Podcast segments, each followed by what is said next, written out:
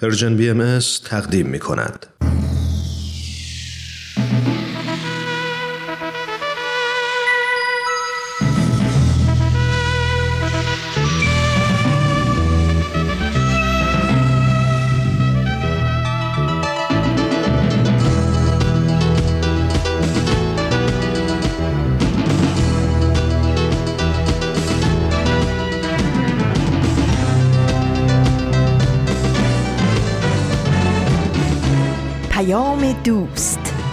برنامه ای برای تفاهم و پیوند دلها.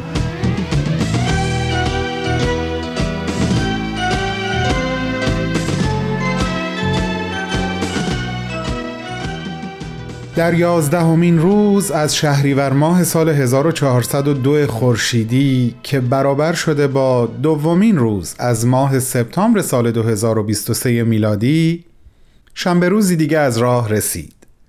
و رسیدن شنبه یعنی مؤانستی دوباره بین من و شما.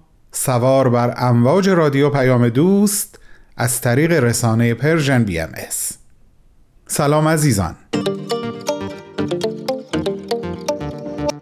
من بهمن یزدانی به نیابت از طرف همه همکارانم. خدمت همگیتون خوش آمد عرض می کنم و متشکرم که شنیدن ما رو برای دقایق پیش رو انتخاب کردیم امیدوارم با تقدیم برنامه های امروز پاسخی درخور به محبت شما داده باشیم و پیشتون سربلند باشیم. امروز با دو برنامه سخنرانی و معماران صلح همراه شما هستم و ما بین برنامه ها راه های ارتباطی رو یادآوری خواهم کرد و تا جایی که وقت اجازه بده از درک و دریافت هایی که در طول هفته گذشته داشتم با شما حرف خواهم زد. الان یه مقدمه کوتاه می‌تونم براتون بگم و اون هم این هست که در بین ما کسانی که کتاب یک از مجموعه کتب روحی رو گذرونده باشن این جمله از بیان حضرت بهاءالله شارع آین بهایی براشون جمله خیلی آشنایی هست. میفرمایند اصلاح عالم از اعمال طیبه طاهره و اخلاق راضیه مرزیه بوده. که اخلاق راضیه مرزیه رو شاید بشه اخلاق پسندیده معنی کرد. من در طول هفته گذشته در یک پادکست مطلبی رو در ارتباط با یک واژه بومی آفریقا مردم بومی آفریقایی شنیدم که خیلی توجه هم رو جلب کرد و در پردازشی که در ذهن خودم از اون واژه و معنیش داشتم دوباره به این بیان حضرت بهاءالله رسیدم. و البته بیاناتی نظیر این که تعدادشون هم کم نیست. بسیار خوب. با این امید که 45 دقیقه پیش رو از خاطرات خوب امروز همگی ما محسوب بشه این مقدمه رو تا همینجا نگهش میدارم و ازتون دعوت می‌کنم شنونده برنامه اول باشین. من ادامه این صحبت رو با شما حتما خواهم داشت. بفرمایید خواهش می‌کنم.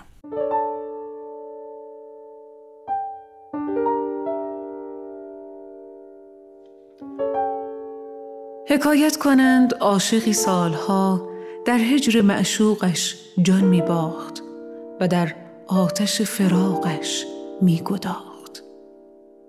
از قلبه عشق صدرش از صبر خالی ماند و جسمش از روح بیزاری جست و زندگی در فراق را از نفاق می شمرد و از آفاق به قایت در احتراق چه روزها که از هجرش راحت نجسته و بسا شبها که از دردش نخفته. از ضعف بدن چون آهی گشته و از درد دل چون وای شده. به یک شربه وصلش هزار جان رایگان می‌داد و میسر نمی‌شد. طبیبان از علاجش درماندند و معانسان از انزش دوری جستند ولی مریض عشق را طبیب چاره نداند مگر عنایت حبیب دستش گیرد. باری عاقبت شجر رجایش سمر یأس بخشید و نار امیدش بیفزود. تا آنکه شبی از جن بیزار شد و از خانه به بازار رفت. ناگاه او را اساسی تعاقب نمود. او از پیش تازان و اساس از پی دوان. تا آنکه اساسها جمع شدند و از هر طرف راه فرار بر آن بیقرار بستند و آن فقیر از دل می نالید و به اطراف می دوید و با خود می گفت این اساس ازرائیل من است که به این تعجیل در طلب من است و یا شداد بلاد است که در کین عباد است. آن خسته تیر عشق به پا دوان بود و بده نالان. تا به دیوار باقی رسید و به هزار زحمت و مهنت بالای دیوار رفت. دیواری به قایت بلندی از جن گذشت و خود را در باغ انداخت.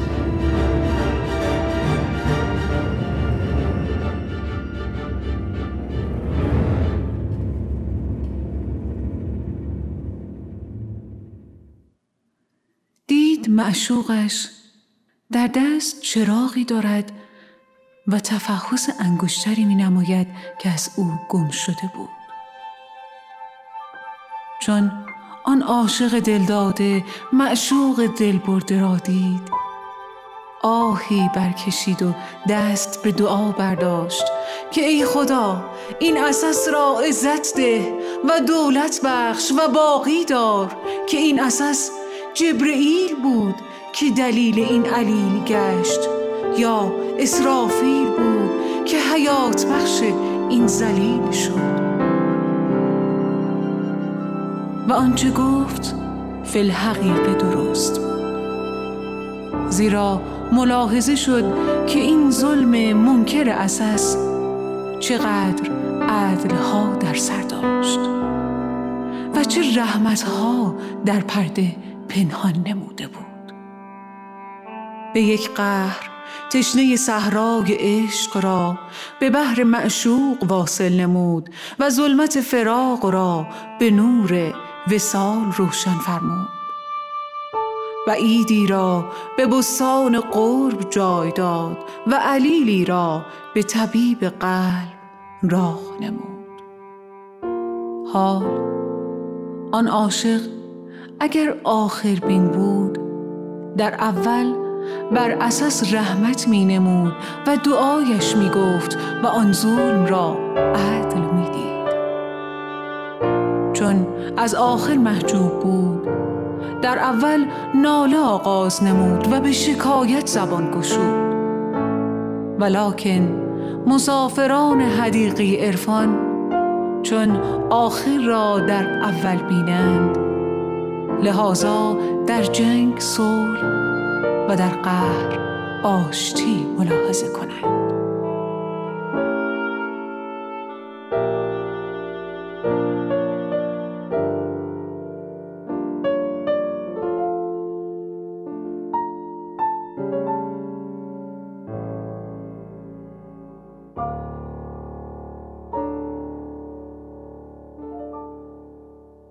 بسیار هم عالی.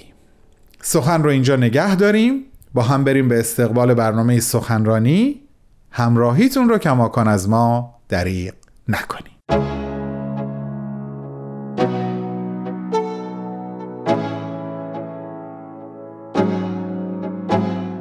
دوستان و علاقمندان به برنامه سخنرانی امروز با گزیده هایی از یک سخنرانی جدید با شما هستم.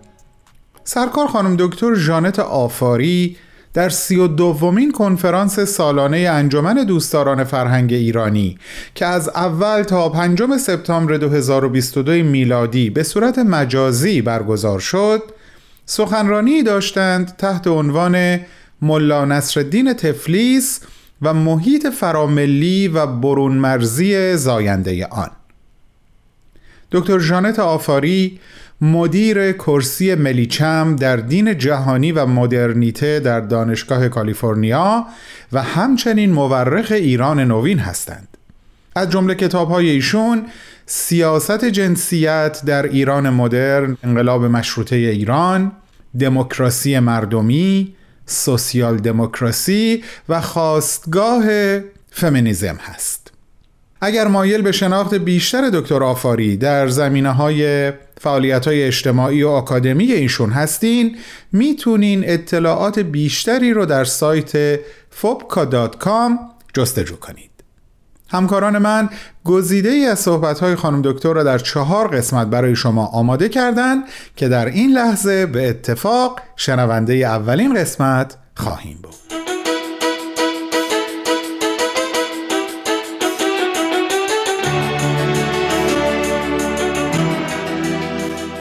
خیلی ممنون از دعوت دوستان انجمن دوستداران فرهنگ ایرانی که از بنده دعوت کردن برای صحبت امروز افتخار صحبت برای این انجمن رو من چند بار دیگه داشتم در سالهای مختلف.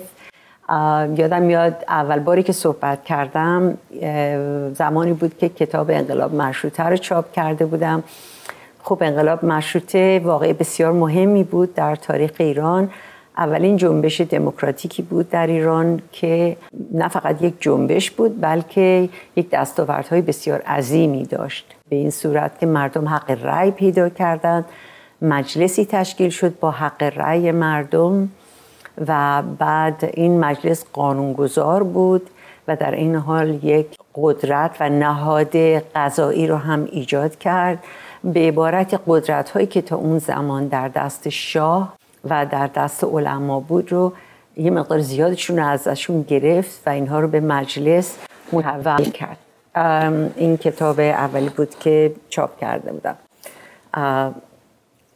البته انقلاب مجده خیلی کارهای دیگر هم انجام داد من جمله تحصیلات برای جوانها سکولار برای نسل جدید و بعد حرکت زنها آمدنشون به محیط های اجتماعی مدارس دختران اینا همه از دستاوردهای مشروطه بود نشریات جدید نشریات آزاد و اصلا یه دیسکورس یه گفتمان بسیار آزاد که اصلا نظیر اون رو ما هرگز در تاریخ ایران ندیده بودیم و از دیگه دستاوردهاش گذراندن متمم هشت قانون اساسی بود که تمام ایرانیان رو که البته اون زمان فقط شامل مردها می‌شد. تمام ایرانیان رو در برابر قانون ملی مساوی کرد.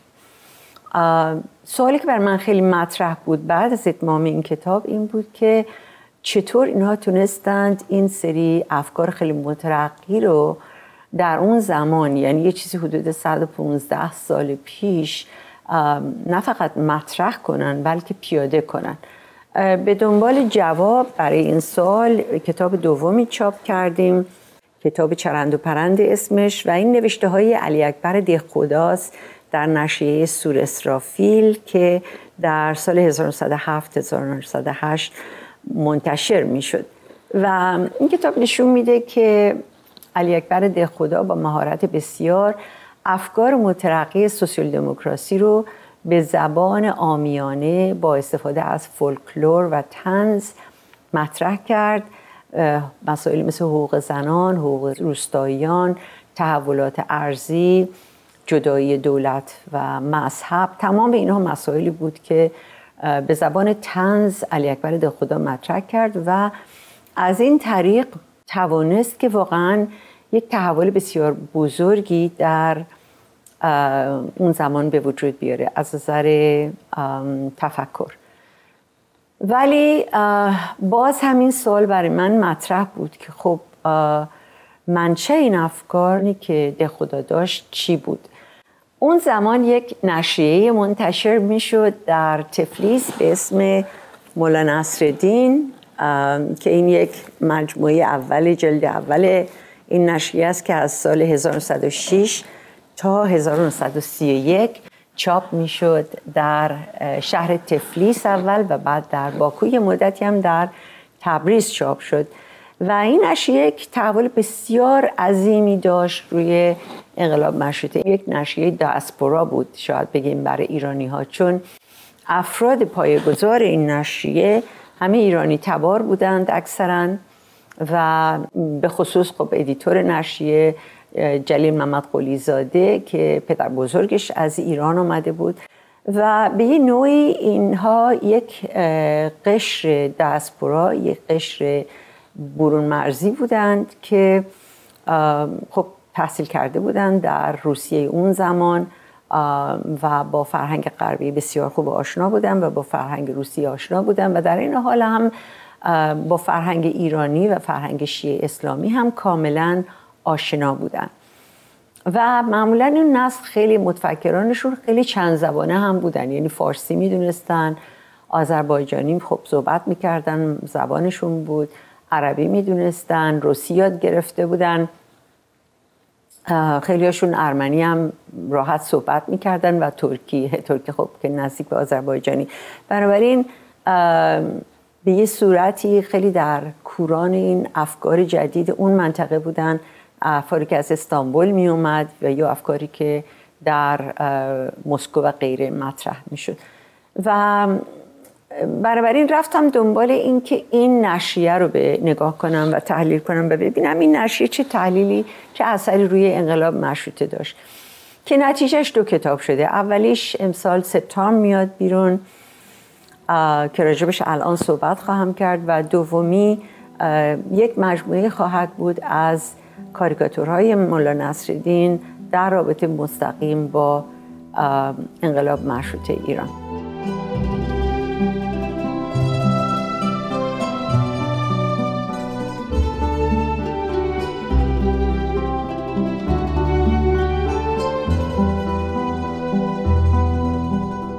دوستان گرامی ما در حال شنیدن گزیده ای از صحبت‌های خانم دکتر ژانت آفاری هستیم که در سی و دومین کنفرانس سالانه انجمن دوستداران فرهنگ ایرانی سخنرانی داشتند تحت عنوان ملا نصرالدین تفلیس و محیط فراملی و برون مرزی زاینده آن.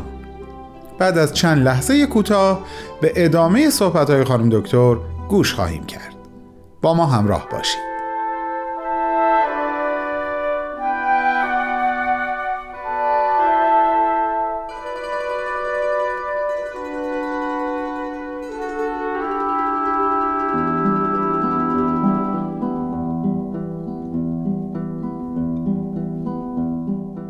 اگر اجازه بدین من دیگه بقیه صحبتم رو برگردونم به اهمیت این نشریه مولا نصرالدین. یه چیزی که می‌دونیم اینه که باز تفسیر اسطوره ها و فولکلورهای قدیمی یک از ژانرهای مهم ادبی است که هنوزم نویسندگان مهمی که می‌شناسیم مثلا در آمریکا شاید بگم مکسین هان کینگستون یا تونی مورسون افرادی هستن که داستانهای کهن رو به قصد نقد اجتماعی معمولا بازتولید می‌کنن کاری که در موردش ما صحبت کردیم کتابی که چاپ کردیم که عنوانش هست مولا نصرالدین ساخت یک رند مدرن در حقیقت یک اینطور ژانری رو نشون میده. یک کار تحقیقی است در مورد این ژانر در میان آذری زبانهای قفقاز جنوبی. این منطقه زمانی بخشی از ایران بود همینطور که می‌دونید. ولی در اوایل قرن 19 هم در نتیجه جنگ هایی که بین روسیه و ایران به وقوع پیوست شامل روسیه شد. البته الان این منطقه رو ما به عنوان ناحیه می‌شناسیم که کشورهای آذربایجان و ارمنستان و گرجستان درش هستند اعضای هیئت مدیر این نشریه مهمترینشون یه ده هنرمند و نویسنده و روشنفکر بودند که بسیارشون همچون که گفتم ایرانی تبار بودند. و برخشون ترک تبار بودن و برخشون هم آرتیست که با نشریه کار می‌کردن آلمانی تبار بودن. این گروه به اصطلاح دیاسپورا با هم جمع میشن و این نشریه رو به وجود میارن. بنیانگذار نشریه و سردبیرش جلیل محمد قلیزاده است که نویسنده و نمایشنامه نویس و معلم بود و همسرش حمیده خانم جوانشیره که از نیکوکاران آذربایجان و همینطور از اولین فعالان حقوق زن بود در اون زمان. دیگه افرادی که با این نشریه کار کردن میرزا علی اکبر طاهرزاده صابره که یک شاعر به نامه و یکی از بنیانگذاران انقلاب ادبی در آذربایجان عبدالرحیم بیگ حق وردیوف که یک نمایشنامه نویس استثنایی بود و نماینده اولین مجلس دومای روسیه شد. محمد سعید اردوبادی بود که به ایران اومد و حوادث انقلاب مشروطه رو به اصطلاح مطرح می‌کرد و میفرستاد برای نشریه مولا نصرالدین. و به خصوص دو نفر نقاش آلمانی تبار گرجستانی اسکار شمرلینگ و یوسف روتر و همطور بدنم عظیم عظیم زاده که اینها بنیانگذاران هنر کاریکاتور شدند در آذربایجان.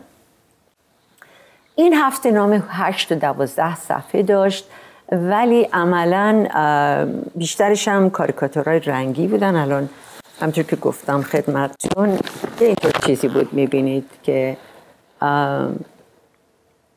مثلا فرض کنید یکی از شماره هاش بود و به نظر ما اون چیزی که خیلی نقش کلیدی داشت در موفقیت این نشریه این بود که یک استفاده خلاقانه که انجام داد سردبیر از نقش رند نقش کاریکاتور فولک مولا نصرالدین. خب فولک مولا نصرالدین که ما به عنوان مولا نصرالدین می‌دونیم و ترکا به عنوان نصرالدین حجا ازش اسم می‌برن سابقه خیلی قدیمی داره. داستان های مولا نصرالدین برمیگردش به شاید هزار سال پیش. عرب ها هم به عنوان جوها ازش صحبت می‌کنن. این داستان ها جمع میشه بعدها و در اوایل قرن 19 چاپ میشه که به ترکی چاپ میشه و بعد به فارسی چاپ میشه. باید اینم بگم که داستان ها مواقع بسیار متعددی دارن. یعنی یک کرکتر نیست که مولا نصر دینه بلکه یک کرکتر می‌سازن که اسمش میشه مولا نصر دین و تمام این داستان های ابله فرزانه رو درش میگنجونن که مجموعه است که به اصطلاح ما می‌شناسیم. و اهمیت این کرکتر ابله فرزانه این است که یک کرکتر مرز شکنه یعنی مولا نصرالدین اندیشه ها و اخلاق های مرسوم رو میشکنه درویی واقعیت های اجتماعی رو نشون میده مذهبیون رو به سخره می‌گیره اشراف رو مسخره می‌کنه و همینطور پادشاهان و افراد مستبد رو مورد مسخره قرار میده. و بنابراین مرزها رو میشکنه. و با اتکای به این کرکتر فولکلور که حالا ما مقالات و مجلات بسیار زیادی داریم.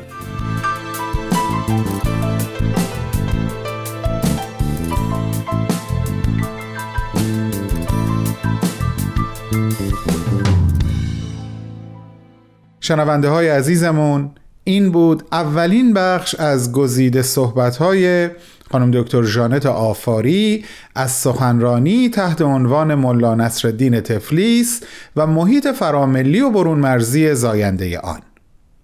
دکتر جانت آفاری مدیر کرسی ملیچم در دین جهانی و مدرنیته در دانشگاه کالیفرنیا هستند و همچنین مورخ ایران نوین. شما عزیزان اگر مایل به شنیدن سخنرانی کامل ایشون هستین می‌تونین لینک این سخنرانی رو در وبسایت ما یعنی www.persianbms.org پیدا کنید. از همگی شما دعوت می‌کنم شنبه هفته آینده همراه من باشید.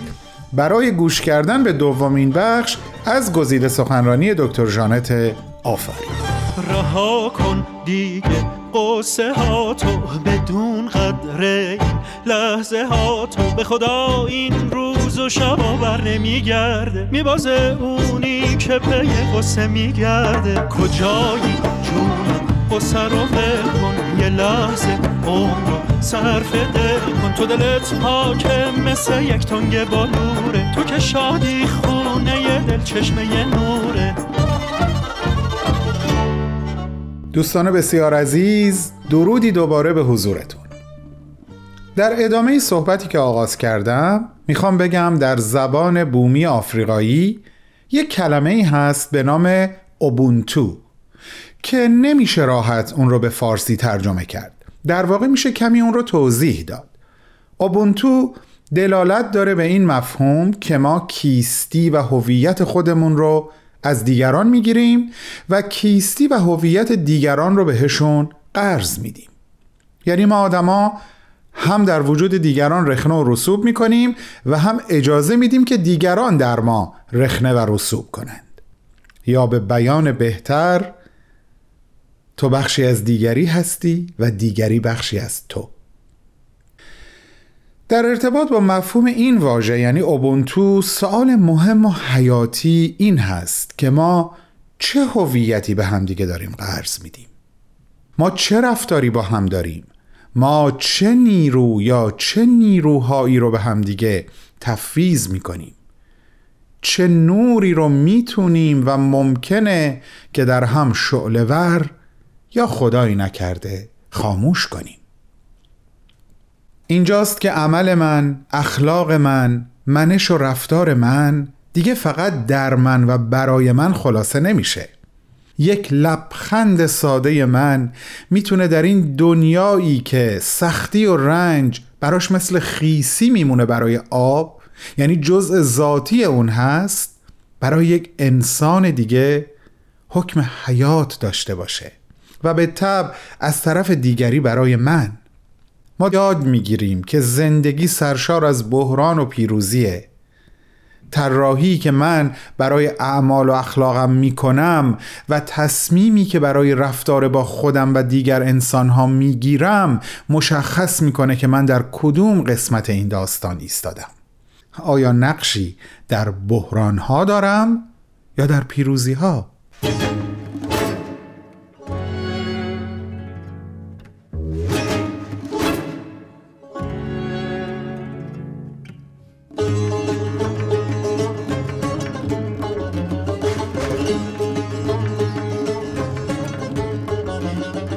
وقتی به واژه آفریقایی اوبونتو بیشتر و عمیقتر فکر کردم به ناگهان معنای جدیدی از بیان حضرت بهاءالله برام آشکار شد. عمیقتر از قبل درک کردم که حقیقتا اعمال و اخلاق من اگر طیب و طاهر و راضیه مرزیه باشه چقدر می‌تونه روی عالم تأثیر بگذاره و من هم می‌تونم در این عمر بسیار کوتاه خودم که باز به فرموده حضرت بهاءالله در یکی از فرازهای کلمات مکنونه اقل از آنی محسوب میشه سهمی در اصلاح عالم داشته باشد.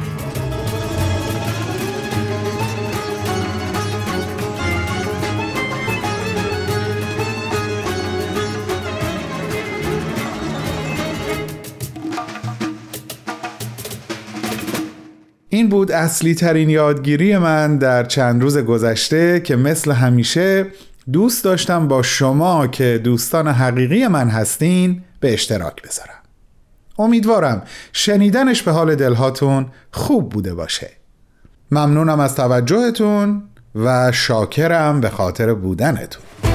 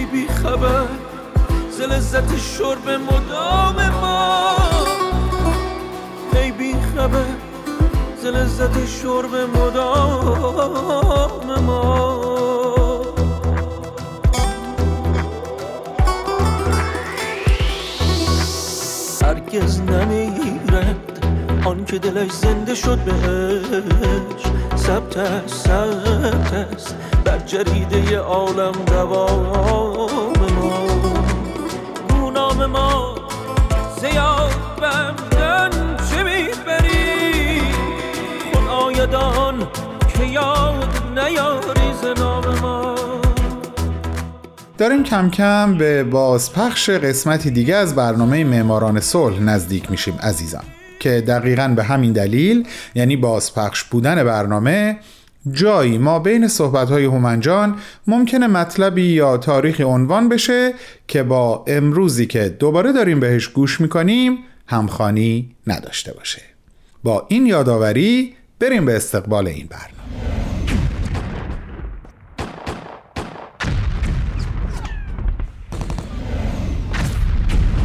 معماران صلح.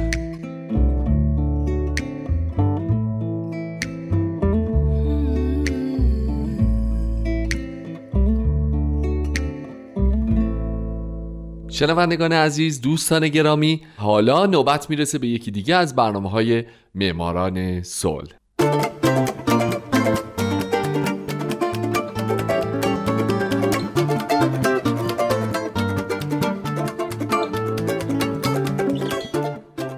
درود به شما فارسی زبانان ساکن این دهکده جهانی. شمایی که به جهانی بدون جنگ فکر و برای رسیدن به یک همچین جهانی تلاش می‌کنید. درست مثل قهرمانان این برنامه مثل زنان و مردان و مؤسسات و سازمانهای دولتی و غیر دولتی که برای رسیدن به جهانی پر از صلح تلاش کردن و تلاش می‌کنن من هومن عبدی هستم. به معماران صلح خوش اومدید.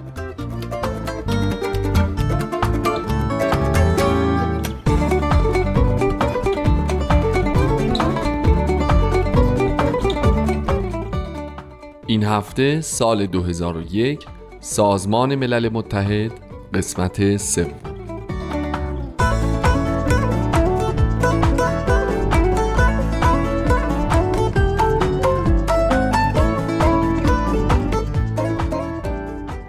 سال 2001 صدومین سالی بود که جایزه نوبل متولد شد.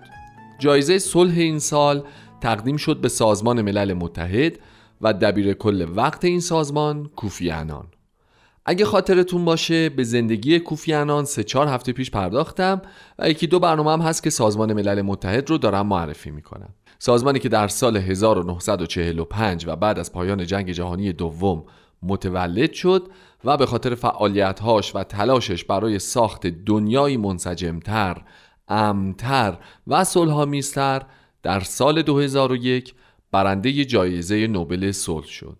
این سازمان در ابتدای تأسیسش از شش رکن اصلی تشکیل شده بود. مجمع عمومی، شورای امنیت، شورای اقتصادی و اجتماعی، دبیرخانه، دیوان بین المللی دادگستری و شورای قیمومت. شورای قیمومت عملا در سال 1994 به خاطر اتمام مأموریتش تعطیل شد و در نتیجه سازمان ملل الان دارای پنج رکن اصلیه که من به مجمع عمومی و شورای امنیت تو هفته گذشته پرداختم و الان نوبت می‌رسه به معرفی دبیرخانه سازمان ملل متحد اما قبل از اون حق وتو چیه؟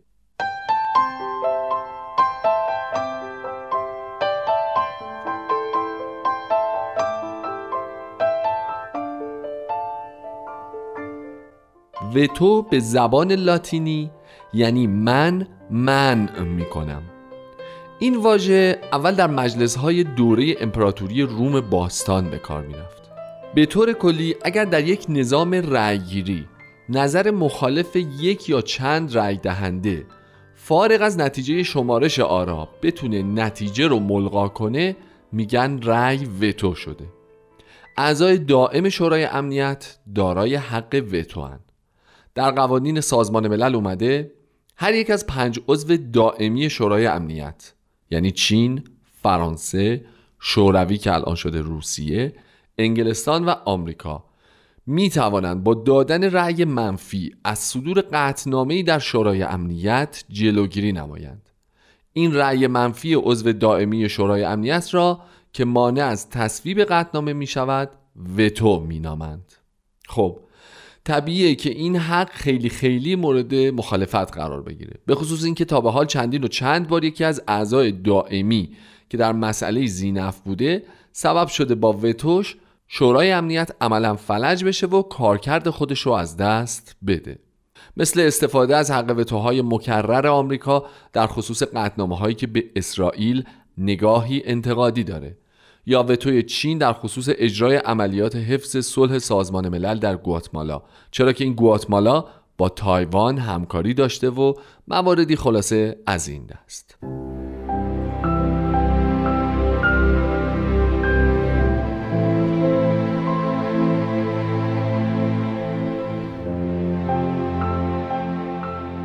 خب حالا چرا جهان حق وتو رو قبول کرد؟ خلاصش اینه که چاره ای نداشت. حق وتو از همون اول با انتقاد کشورها مواجه شد. چرا که اونا به درستی معتقد بودند به رسمیت شناختن این حق در واقع ندیده گرفتن اصل برابری دولت هاست. اما پنج عضو با این استدلال که بیشترین نقش اساسی رو در حفظ صلح و امنیت بین المللی و تأمین مالی و نیروی نظامی سازمان ملل بر عهده دارن و اگه صلح و امنیت بین المللی به خطر بیفته و اختلافی به جنگ منتهی بشه این اونا هستن که نقش اساسی در پیشگیری از خصومت ها و خاموش کردن آتیش جنگ دارن این امتیاز رو برای خودشون قانونی و بر حق می‌دونستند. در نهایت هم اونا تهدید کردند که اگه حق وتو به رسمیت شناخته نشه موضوع تأسیس سازمان ملل رو به طور کلی منتفی می‌دونن. پس سایر کشورهای عضو به این نتیجه رسیدن که اساساً ایجاد چنین امتیازی برای اعضای دائم بهتر از اینه که سازمان ملل کلا تشکیل نشه.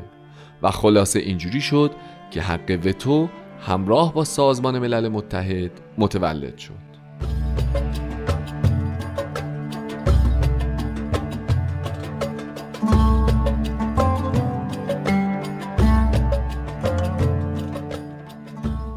و حالا نوبت معرفی دبیرخونه سازمان ملل متحده.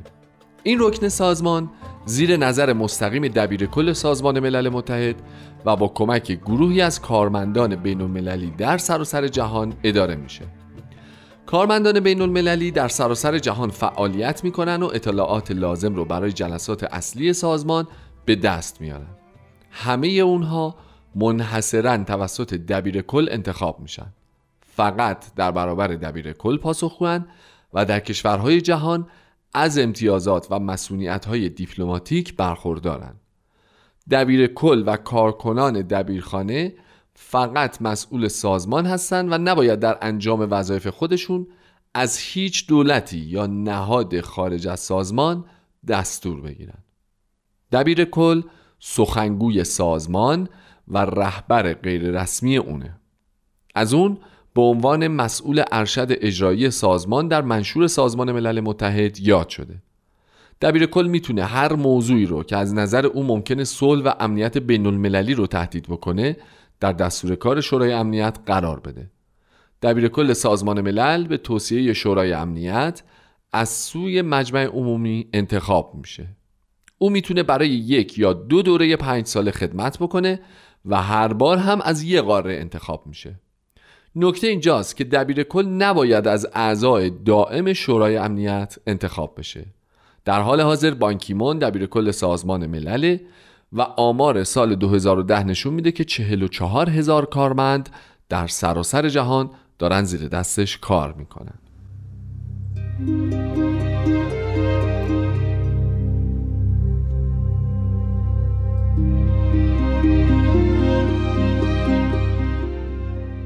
رکن چهارم سازمان ملل متحد یکی از دو برنده جایزه نوبل صلح سال 2001 میلادی دیوان دادگستری بین المللیه مقر اون در لاهه هلنده این دیوان از 15 قاضی تشکیل شده که هر کدوم برای یک دوره نه ساله و توسط مجمع عمومی منصوب میشن.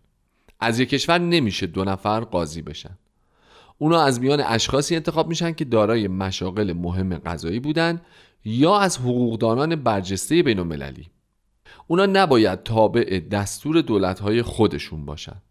هدف اصلی دیوان بین المللی دادگستری رسیدگی به اختلافات میان دولت هاست. تا حالا پرونده های مختلفی در خصوص جنایات جنگی، دخالت های غیرقانونی دولت ها، پاکسازی قومی و مسائلی از این دست در این دیوان مطرح شده.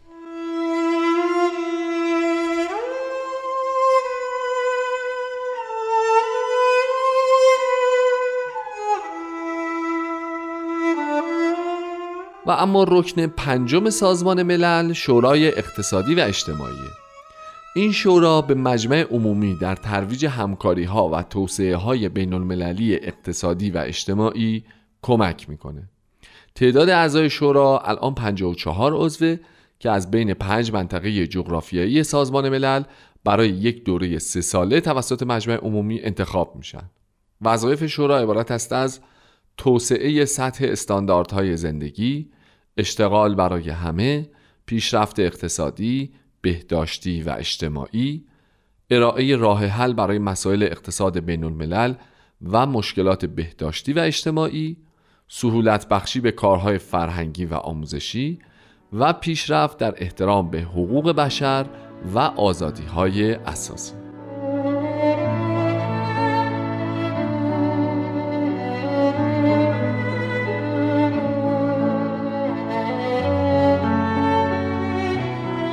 دوستان عزیز من فکر می‌کنم در قسمت بعدی معماران صلح صحبت در مورد سازمان ملل متحد رو تموم کنم و از هفته بعدش هم برم سراغ برندگان دیگه جایزه نوبل صلح. پس تا هفته بعد من هومن عبدی امیدوارم شما که امروز یکی از شنوندگان برنامه بودید در آینده یکی از برندگان نوبل صلح باشید.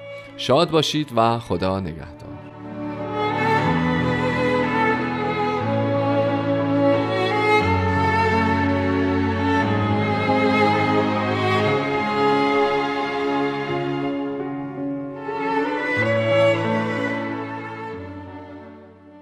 عزیزان همراه و همدل و همقدم.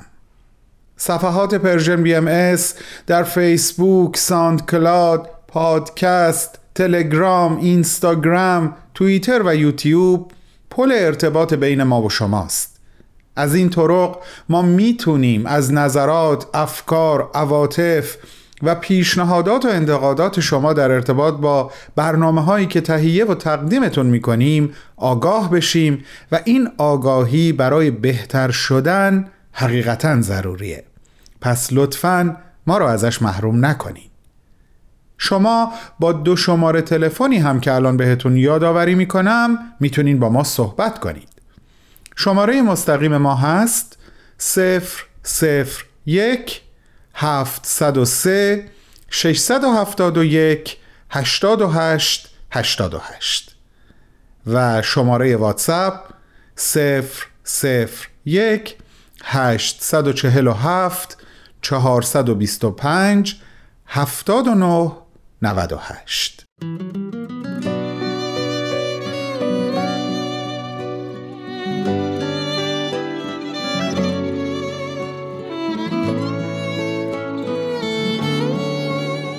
بر شانه من کبوتری است که از دهان تو آب می‌خورد بر شانه من کبوتری است که گلوی مرا تازه می کند.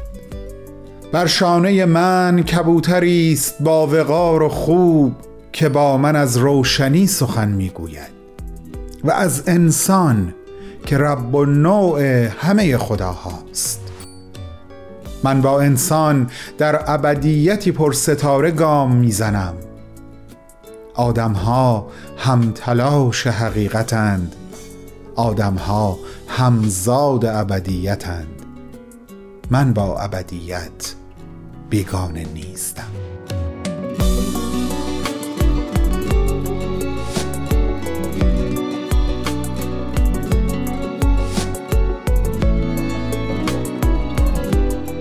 دوستان عزیزم برنامه امروز رو با این چند خط زیبا از یکی از شعرهای احمد شاملو به انتها میرسونم و یقین دارم که ارتباطش رو با حرفهایی که از دلم با دلهاتون به اشتراک گذاشتم به عمیقترین شکل ممکن درک کردید.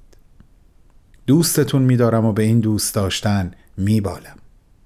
امیدوارم همگی ما در جان و وجدانمون مراقب مفهوم اوبونتو باشیم.